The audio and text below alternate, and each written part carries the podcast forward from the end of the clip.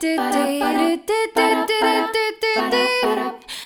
and welcome. I'm your host, Victoria Bennion, and the founder of the Victoria Bennion Podcast Booking Agency. And you're listening to The Best Guest, the podcast for business owners, creatives, and entrepreneurs who want to harness the power of podcasts to grow their platforms and increase their visibility. We're here to support you on your journey, bringing you actionable tips with each episode. Now, let's begin.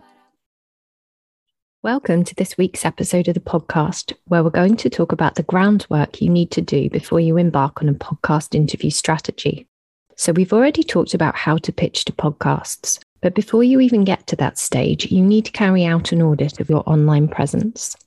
This is so important because the first thing podcast hosts will do when they receive your pitch or your application is to check the links to your website to your social media, or they'll just straight up Google you before they decide whether or not to book you. Hosts are often busy running their own businesses and won't take too long to decide if you're a good fit or not. So you need to make sure that they like what they see. Number one, review your online presence. Go on, do it now. Pull up your website. How does it look? Is it modern and clean looking or is it dated and clunky?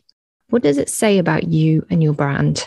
Remember, your website's your shop window. If it could be better, stop here. This is what you want to focus on before you begin approaching podcast hosts.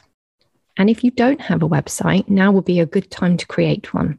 It's not essential if there's somewhere else where you have a strong presence, like a social media channel, for example, that you can direct people to. But I would urge you to consider setting up your own website because it's something that you have control over, unlike social media, which you don't own.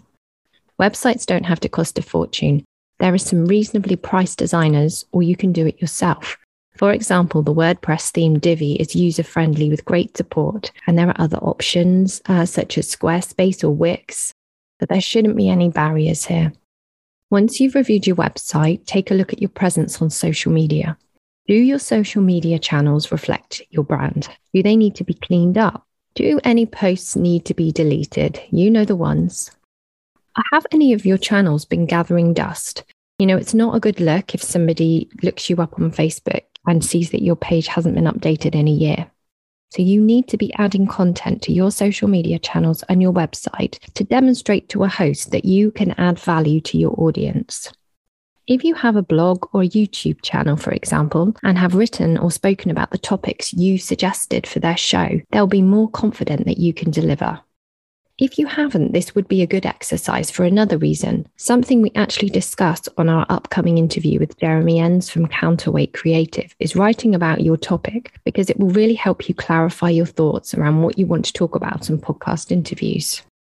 So, to recap, clean up your social media accounts so they are a true reflection of your brand before you even think about approaching hosts. Now, on to images. Make sure your social media profiles have a good headshot and that you're easily recognizable across the different platforms. You may want to use the same photo of yourself.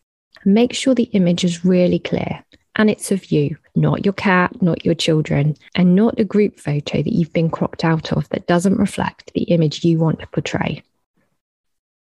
When I was starting out, I used my phone and a selfie stick to take some shots. But if you have the budget, you may wish to have a brand photo shoot with a photographer, which will provide you with a bank of professional images that you can use across your website and your social media accounts. And this will really help to elevate your brand.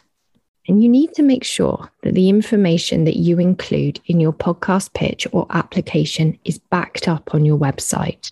This may be obvious, but one of our clients who runs a popular podcast told us about an application she received. The potential guest claimed to have undertaken a number of speaking engagements on her application. But when the host team checked her out, they couldn't find anything on her website or her social media channels or on Google about the gigs. There were no links, nothing.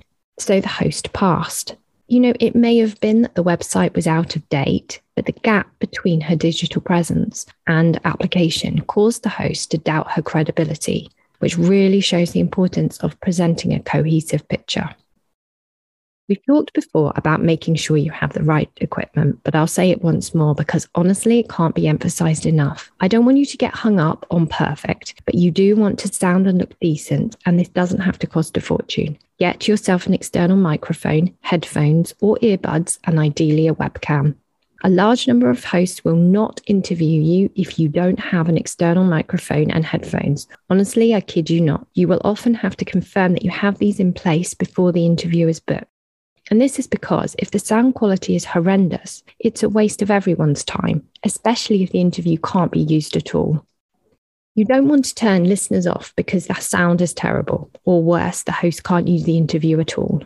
The Blue Yeti, Rode mics, and Audio Technica offer great sound quality and won't break the bank. Some hosts record video as well to share on YouTube and across their other social media platforms, so invest in a good webcam such as the Logitech C920. And also clarify with the host before the interview if they'll be using video so you turn up looking your best, presenting yourself as you want to be seen. And before you get to the interview, pay attention to the acoustics of the room you're going to record in. When we had a chat with Elliot Frisby at Monkeynut Audio, where they create high quality audiobooks for authors, he suggested investing in a reflection filter, which helps improve the quality of the sound. Or you could hang a duvet behind you and make sure that you speak square on to your microphone. I hope you found these tips helpful.